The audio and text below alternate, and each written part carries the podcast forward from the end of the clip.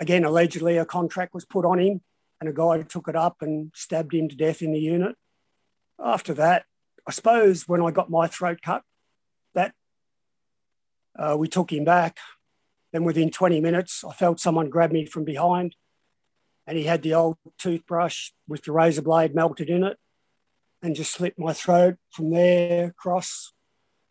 In the early days in Scarborough North, we used to find guys, you'd actually see the imprint of shoes on their head. You know, they'd be stomped and and he actually said to me, he said, I'll never fucking come back to jail, you know. So even though it was awful, he learned a good lesson, but Yep. people have no idea about how savage it is in there, David. All that talk to my gang pull up and we pull up and they all dip. Yo, it's your boy King Dave here, and this is the Fallon Show. Hope all is going well. Uh, how about you introduce yourself, man, and what you used to do for a living? Yeah, my name's Paul O'Sullivan. Uh, my history is I worked at uh, maximum security prison at Port Phillip for 20 years from 1999 to 2019. 20 Um, years. Met David there. Yeah. Met a lot of guys there. So, um, yeah, that's pretty much it. Yep, that's where me and Paul here met. So, um, of the years that I spent incarcerated in Melbourne, there, the large majority of it I spent um, at Port Phillip Prison there. Uh, I met Paul here originally in uh, Charlotte unit, so that's solitary confinement. So um, that's where that's the bowels of the prison, I guess you could say. So that's where me and Paul met, and uh, over the years, you know, um, you know, let it be known though, you know, I wasn't a big fan of uh, correctional officers. Um, you know, over the years, I had assaulted a few, bloody thrown piss at them, food, all sorts of stuff like that. But no, me and Paul here were actually all right. So um, yeah. So Paul, man, uh, thank you for jumping on, man. Really appreciate this, to be honest. Um, No, anytime, David. Like, um, you're a good man, and I could see, I could see that in you, you know. And um, it's good to see you moving ahead with your life. Thank you, Paul. Thank you. Uh, so um, how about you start us off, man? So so when did so you started working 1999, was it? Yeah, So what sort of led to that? just the conditions, you know. I never had any dreams of doing that as a job, but they gave you eight weeks annual leave, ten weeks sick leave, you know, and it was good pay. So for me in those days, like a job, it was all about what benefits you got, and I liked them, so I did it. You know, and, and it was the best thing I ever did. Like uh, the twenty years there were were good.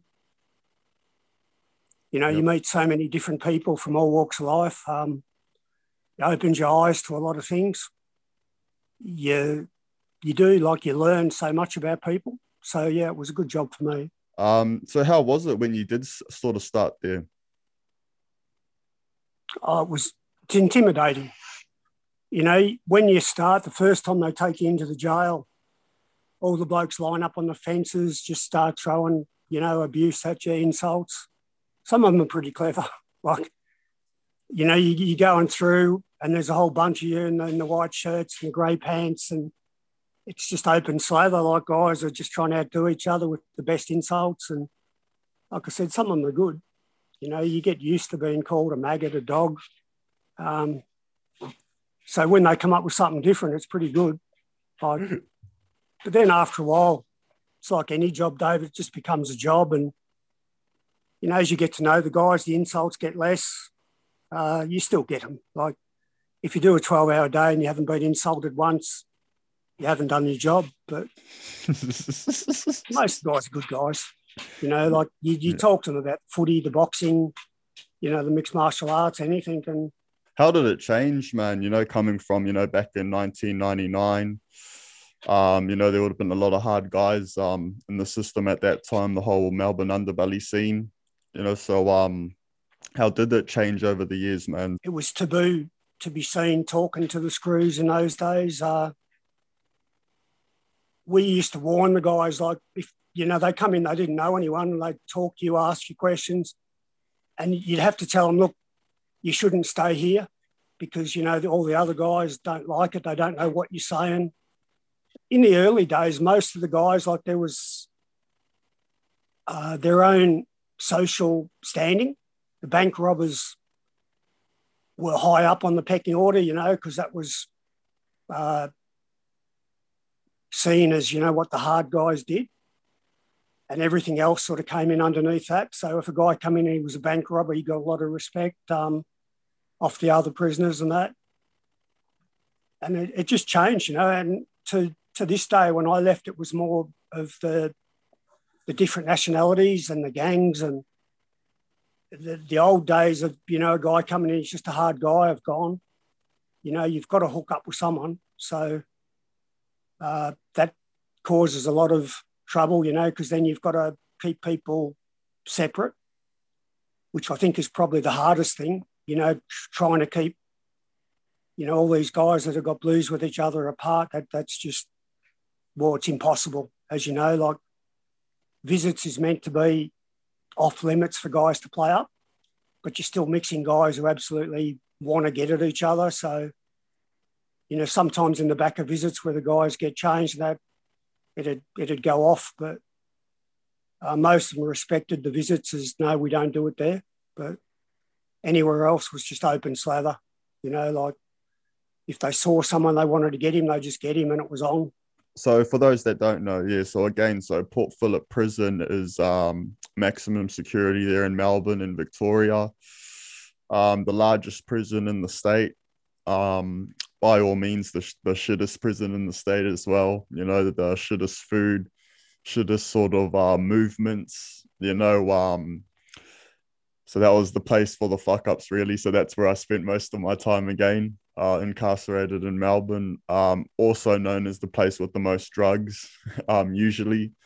Um, you know, most sort of politics going on. Um, uh, I thought Port Phillip was okay. I know all the crooks used to call it Port Putrid, mm-hmm. which I found funny, but um, I knew the meals weren't much good because I, you know, we dish them up in Charlotte, and you honestly you wouldn't dish it to anyone. Yeah, you know, no, you wouldn't. You, you wouldn't. Had, so you've got to give it out. You wouldn't you wouldn't dish it to your dog, mate. No. I'm telling you. Um, that's how I feel for the boys now, and I speak to them because I want to tell. Because since I've been out, you know, I stopped eating meat, stopped eating dairy. You know, so like when I look back to the stuff we used to eat in there, I'm just like, whoa, bro, fuck that. Well, if you didn't have your cook ups, it would have been. Yeah, no, exactly, exactly. Hey, in those early years, man, who was sort of the hard guys that you had come across, man? Um, you know, working in Scarb North, Scarb South, so that is sort of known as the Bronx part of uh, Port Phillip. You know, that's pretty much the lead up to you know Charlotte and Borrowdale, and you know the sort of the um the management units. So, who were some of the old school dudes you had come across? Can you say? Or? The guy who sticks in my head the most is Mark Smith just because the other crooks all went out of their way to talk to him, you know, um, and every single one of them would tell me how hard he was in Pentridge. And it was lucky I built up a good bond with him where if Mark ever did anything, they'd call me to go and talk to him because when I worked in the gym, we gave Mark an open contract to come whenever he wanted just to keep him calm. There was um, Slav Pep who was obviously, you know, a European guy, but he carved a big Z in the door of his cell. And when he cleaned his cell, like in Scarborough North, they used to all sit underneath the top tier and he'd just sweep his cell out on top of all the other crooks mm. and no one would challenge him. Like, you know, and to do that shit in jail, you've got to be a hard man. But, yeah. you know, whether he'd get away with it now with all the, you know, the different uh, gangs and that, I, I doubt it. But yeah, yeah. in those days, a, it was sort of one out. But yeah, yeah. So yeah, it has changed a little bit nowadays. So yeah, the gang culture is a bit more. Yeah, um, wouldn't, wouldn't it? Yeah. Guys like Danny Heaney, John McKinley, Shane Miller, Jamie Whelan. Uh, Jamie Whelan was someone who had a lot of balls. He died in jail, which was, you know, sad because when you got to know him, he was a, you know, uh, what, what could you say, just a fair income guy. Like he mm. was what he was, hard yeah. man. Stand up bloke. So, what about some of the hectic sort of stuff that you would have seen, man, over your time in uh, in prison, man? So it would have been, you know, one or two murders, you know, at Port Phillip. Um, and he got stabbed to death in Scarborough North over what he'd done to get put in jail. You know, they'd um, uh, shot a market gardener who in those days was all hooked up, you know, with the Melbourne Mafia. And again, allegedly a contract was put on him and a guy took it up and stabbed him to death in the unit. Uh, that that was bad because I, I actually liked the guy. Hmm. You know, like um, for those days, I always found him funny. He'd always have a funny thing to say to you. So that and that was the first murder I'd ever seen. So that was a hard one. You remember that. Um, after that, I suppose when I got my throat cut, the guy had come up to me and said he was going to hurt someone or hurt himself, which meant you take him up to the psych nurse. So I got permission to take him up. I took him up. At the end of it, he wasn't happy because the psych nurse wouldn't keep him in the in the mental ward, St Paul's. You know, like, um, and he said on his way out, "Just watch what I'll do." You know, and um, he warned the psych. The psych said, "Just take him back." Uh, we took him back. Then within 20 minutes, I felt someone grab me from behind and he had the old toothbrush with the razor blade melted in it and just slit my throat from there across. I'm pretty good, you know. And, and with the white shirts, the blood shows up bad. So, um, it, from what I found out later, it was premeditated. The guys wanted one of the screws to be got, and he just got me. Um, but what happened after that? All I did was I stayed there to try and lock them down, which they wouldn't. They were out till about oh, 11 o'clock, 11.30, because they'd all armed up. A few of them locked down, but most of them didn't. Uh, they, they barricaded the stairs because the crook who did it was up there. And I was trying to get up there. He was standing with a bloke called Stephen Asling, who was in, in the gun in the gangland war, wars. Like he got charged with shooting Graham Kinniburgh. Whether he did or not again, I don't know. But I had a bit of a history with Steve because uh, after that, he was one of the guys I boxed with in Charlotte, um, you know, years down the track. And uh, was funny talking to him about that. Uh, yeah, right, so I guess moving on. So um, you mentioned how you were boxing in Charlotte. So again, how uh, me and Paul here met. So um, so Charlotte is is the slot. They call it the slot. Um, long term management. So yeah, basically Yeah. you go there for um for fucking up. So that's pretty much the end of the line there. Um, yeah, most Yeah. people don't go down there for long though, only a couple of weeks. But if you're if you're while you're down there is bad enough, then you'll get put on um long term, and then you'll stay down there for sometimes years. You know, so um again, my time at Port Phillip, I spent a lot of time down there, going into years, and um that was where I met Paul here. So Paul actually used to come down on his uh, lunch breaks and um used to hold the pads for us and that. So you know a, a little picture of charlotte. So you get a, a you know under two hours out of your cell each day by yourself uh in a cage um or concrete walls wire mesh on the top um you know uh pigeon shit everywhere. Um sometimes there's dead pigeons on the top on the grates and they just leave them there. So um you know, over my time there, I've seen people break down there. Um, people go cuckoo. Um, man, all sorts of stuff, man. I lost a bro down there. One of the boys died down there, unfortunately. Um, he was bringing in drugs. The balloon burst in his stomach, and um, he tragically passed away down there. And um, he had been there for two years as well. And um, he was only 21 when he died. So the last two years of his life, all he saw was that was that cage, that that um solitary confinement. that's- You know, so um, it's a tough place, That's- man. Again, people lose their minds down there. Um, and you know, Paul used to come down and um give us a little bit of relief, man, being able to sweat it out, even though it was only like 10 minutes, but it meant a lot, you know what I mean? So um, I mean, what led you to do that, man? To to come down there like that out of your own time and talk well because I was working in there, you know, and guys talk to you more. Like if they're on a single run out, they're not mixing with anyone. You you talk more, you know, like um, you'd find out about what what they've done. You know, you'd see them locked up in a yard, you know, for an hour or two hours now, I think it is. But And it's just shit. And you just think if there was something I could do, and instead of just saying, I thought I, I should do something. So I got permission and I said, look, I don't mind coming down, holding pads, you know, putting them through exercise programs. And, you know, they okayed it. Um, so we did it and, it and it went from there. You know, I started coming in on my days off and mm. people would say, why would you do it? I said, I enjoy it. Like you go and you, for a start, you're talking to the guys on their level. You know, I'd be locked in the yard and because I'm helping them, they'd talk to me more. And it, it makes the job easier. God, what you did in Charlotte there was appreciated, man. Like, um, you know, for me, like I said, you know, I didn't uh, have the best uh, views of prison officers but you know, Paul here, you know, like um, I used to call you Paul, you know, so that's saying a lot, you know, like um, in, in Melbourne, you know, usually call him boss or whatever, which means bag of soggy shit. So it's an insult, but you know, I used to call you by your first name because, yeah, you know, just for doing things like that. Don't get me no, wrong, there is always that line though, you know, but yeah. Yeah. So you touched on it before, sort of that um prisoner inmate relationship. So um you know, obviously me, I've moved on from all of that stuff, but back then, you know, um, you know, when I was in prison and things, um, you know, he touched on it about um how, you know, sort of uh, talking with inmates and things can be difficult.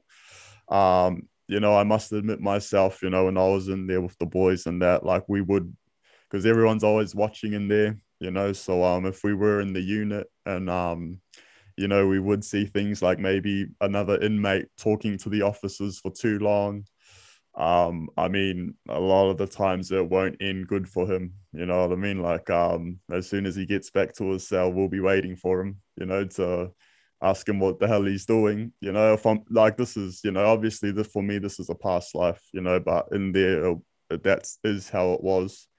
So, I mean, um, like, how was that though? You know what I mean? Say for you, you know, so like, um, you know, with um, you know, was that tough? You know, knowing that um, you know, sort of that prisoner inmate sort of thing. If you see the inmates doing it tough, and you know, was that sort of hard knowing that there, there's that line and yeah, yeah, it was like because honestly, David, and a lot of guys who come in are scared stiff. You know, if they don't know anyone and they go in, and you are the only ones that they can talk to, and, and people have to talk. Yeah. So, yet, you know, if you were if you were smart enough to understand the guys can't talk to you, so it's hard telling them to go away, and you can't go to his cell later because that's a that's a red flag. Like, you know, so you'd end up just saying, like, look, mate, for your own safety, just go away. Don't don't don't come here." And you'd see them, and you know, then they'd go back, just sit in their cell, or and you you honestly you feel like you know, you're the biggest cunt in the world for doing that. Like, but you knew that because I'd seen it, you know, like um,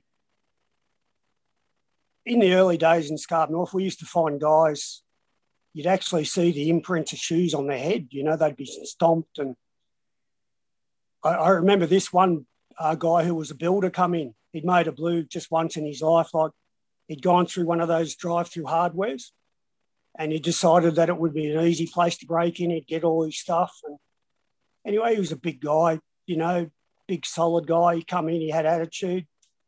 And, you know, he was trying to bring his, his stuff in. And we said to him, don't bring that in here. You won't keep it. He said, fuck that. I can, I can look after myself. You know, and we tried to tell him, said, mate, they don't, they don't fight fair here. You know, jail's jail. It's not, you're not going to stand there and, and punch on it. That's not how it works. And, anyway, that night we found him. Um, you know, he'd been absolutely battered. He was the one I found shoe on his head. I shouldn't laugh, but you could actually see the size 12 like stomped on his head. And, you know, um, but the, the funniest thing about that was he learned and he actually said to me, he said, I'll never fucking come back to jail, you know. So even though it was awful, he learned a good lesson. But you know that so easily can turn into like death.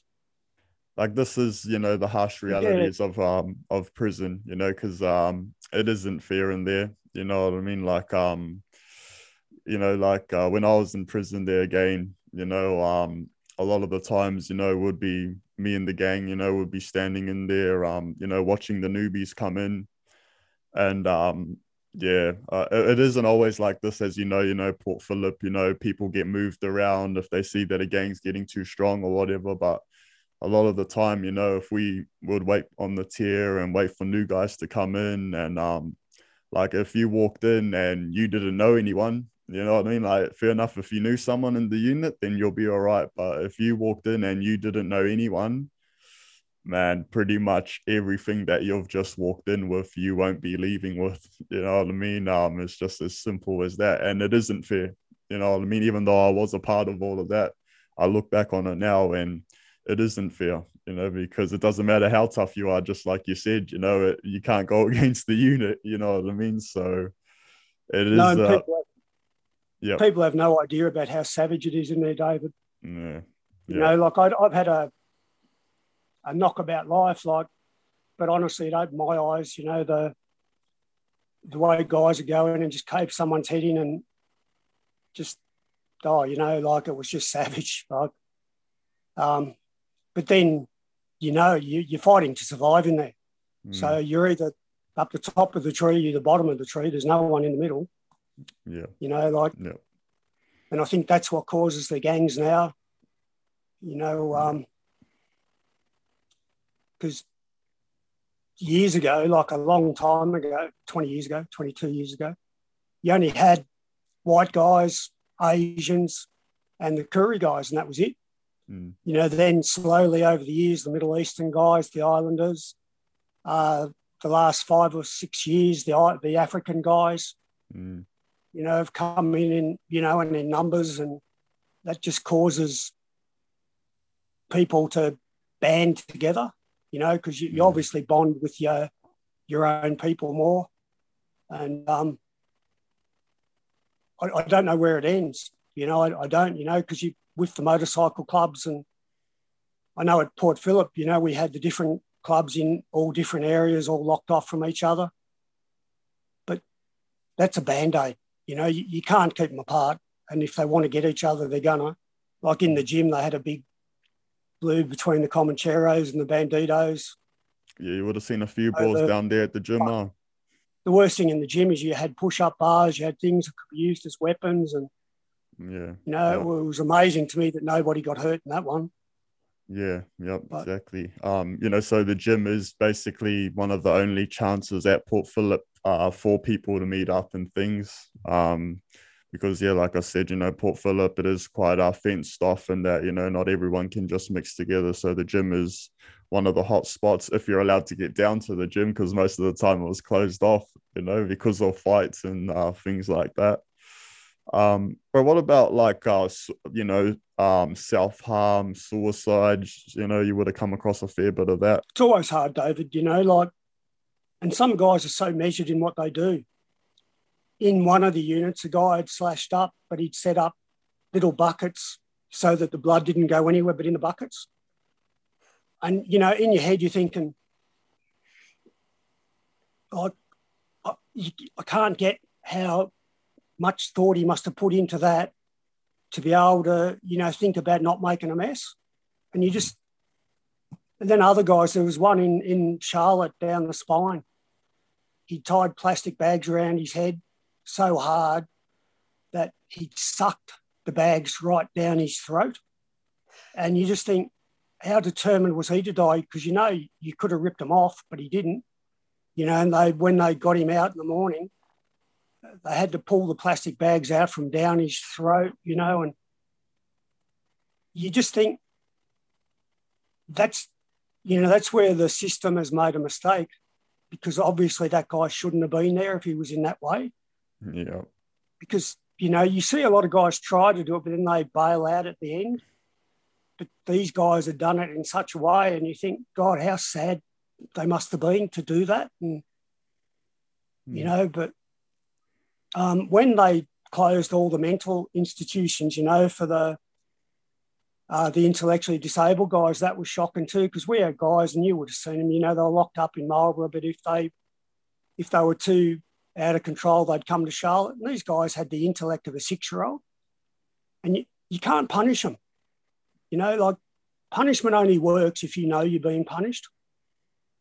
Uh, and we had guys down there that were really only little kids, you know, big, big hulking guys, but you know, the mentality of a little kid, like they needed to be with with psychologists and nurses, not with not with screws and locked up and Yeah, you know, because the worst thing down the spine is how the other guys burn everyone who comes down Yeah. you know, and you know, you're burning a guy and then they, you know, they kill themselves. It's it's when you know, you know, like punishment only works if you know what you're being punished for. But so again, um, like I said, so that's back in Charlotte there. So when you first get to Charlotte, you go down the um, EPA, it's called. So you go down the spine there, and um, as you get loss of privileges for 28 days, and um, it's loud down there. You know what I mean? Yeah. So um, again, when I was there, you know what I mean. Like um, we used to stay up for days, just um, yelling and banging and like now when I look back, it's like another life, you know what I mean? But if I'm honest, you know what I mean? Like when I was down there, you know, me and the boys, we would just bang like animals, screaming just for days, you know, just um because that's what happens when they when they treat you like an animal, you end up becoming one. You know what I mean? So Oh, we just exactly. used to Yeah. bang on the uh the doors and no one would be allowed to no one would be able to sleep and people would break, people would start um slashing up and things like that. Um, like you said, a lot of mentally unwell people down there. And um yeah, and the system makes them worse. That's the, the worst thing. makes them worse. Yeah. So it's um like the spine was a lot of a lot of prisoners were scared to go down there, you know what I mean? Because of, you know, we were just we were just crazy down there, man, during that time in in my life, you know. So what about like um you know during your time at Port Phillip um you know with like sort of corruption type things um you know all sorts of corruption I guess you know within G4S and um you know prisoner mistreatment things like that Officers are human, you know, and um, uh, they have the same vices as as anyone, so they need money, you know, and money's the root of all evil. You know, um, they bring in stuff, but what they, you know, you taught this, and they they should have been smarter. You taught at the very start that don't bring in stuff for prisoners because once you do it once, you're fucked. You'll have to do it again and again. And people still do it. You know, um, it's an ongoing thing. You know, and it just comes back to it's just sheer people wanting stuff that, you know, that are beyond their means and they just see a way to do it. And they, they make a bad choice. Like I don't I don't judge people on it because you, you've got to be in their shoes to understand why they did it. It's the same as the female officers that, uh, you know, step over the line with the male prisoners. I don't judge them on it because it's a, you're human. But Yeah. the one thing they should all do is the minute they cross that line is they should leave that job, you know, because if you're fair dinkum about having a relationship with a prisoner, well, leave the job and make it, you know, where it's not all behind, because you are going to get caught, you know, and it, it dam- you know, just damages people. But, you know, like I said, everyone's human, so this shit happens. But it was funny. Um, one guy, when I first started, he always used to say to I'll do anything for the officers, nothing for the crooks. And um, he ended up in jail because he was selling guns and shit on the outside. But you think, I wonder if he changed his attitude when he went to jail. I think I bet he did. We had one, and again, I won't go into any names, but he got taken away from the jail in handcuffs because, as it turned out, he was um, having sex with his daughters, you know, like raping on them. And, and he was one who hated the prisoners, like would go out of his way to make everyone's life miserable. And, you know, you just, you know, he, to me, he deserves everything he gets in jail. Like, Yeah. you know, I've got no time uh, for people who do that sort of stuff, you know, to, to any young kid, like, let alone your daughter. Like, Yeah, no, you want to play up with little kids. Yeah, no, that's putrid. And that's where it's hard for the prisoners, you know, you get, yeah, you see them, you know. I know when we got the guy who threw his kids off the Westgate, um, the other guy who drove into the dam with his kids. And, and every, every time they go through, you know, um, the main part of the prison, they get baked and burnt. But to me, there's not enough you can do to them. Like, and the jail protects them, which they have to. You know, you've got to understand that. If it's your job, it's your job. Like I'm 100%. If that's your job, you've got to make sure nothing happens to them. But it goes against every part of your body. And that was why I didn't work the protection units, just because of, you know, I don't think I could have dealt all day with some of the sickos in there. So I'm even like with the private privatizations of the prison. So um, you know, Port Phillip isn't actually owned by um, you know, so a lot of people actually don't realize the big dollars that are involved in the whole prison industry. You know what I mean? Like um, there's a lot of money to be made in housing prisons, uh, housing prisoners, transporting prisoners You've got the whole industries, you know. So G4S, who owns Port Phillip, they make a lot of dollars, you know. So they actually profit from people going to jail, you know. So um, you know, it's one of the industries that should never be private, David, because when you're a private company, you answer to your shareholders. You know, they set up a private company to make money. They do the best they can with what they've got, but they've also got to spend the money so the shareholders get the money it should be run by the government, you know, like, because that way you could honestly bring up things and money should never be the, the most important thing. But if you're running a private business, you want to make money. So to me, it, it should always be done by the government. You know, it should be controlled by the government. A good friend of mine was sacked because the guy was uh, they were sending him out on escorts with didn't have a gun license no one from management got sacked, and yet they'd given him the gun and they sacked my mate because he went with him. You know anything? The thing that ate at me, and I was lucky enough to have a big meeting with the big boss of G4S, and I told him that. I said that that was just shocking because you, you're sacking the shit kickers, but you leave management alone. Now, if you're managing a jail, how can you send someone out with a gun who hasn't got a gun license? Yeah. And yet yep. they sacked anyone who'd gone out with him. No, none of the soups, none of the managers got sacked. Just, yep. you know, the, you see stuff like that and you just think that's people just trying to cover their ass. All right. So, um, yeah, so 20 years, man, 20 long years at Port Phillip. So, what, why the why did you end up leaving, man? And what did you sort of uh, end up doing with yourself? Sorry, the dogs are swarming. no, all good, all good yeah, 20 years. Um, so why'd you end up leaving? But I'll tell you honestly, Dave, I met so many good people, like both sides. Um, yeah. You know, like I feel like towards the end of my time there, I was probably seeing too much of being on the prisoner side, which you should never be. You know, you've got to be fair in everything you do. But that that's sort of when you know you, you need to get out. So yeah. um, I got out uh, started a business. I didn't, I bought an existing business. Then we got smashed with COVID, like I was selling boxing gear and um, martial arts gear. And it would have been a really good life, but um, everybody I know in that line of work now is struggling, you know, because all yeah. the gyms are virtually not open over here. I, I believe everybody should work in a prison at some stage just to open your eyes to one, the conditions, two, you get to see you know, things. And then you can honestly comment on whether prison's the right solution. Mm.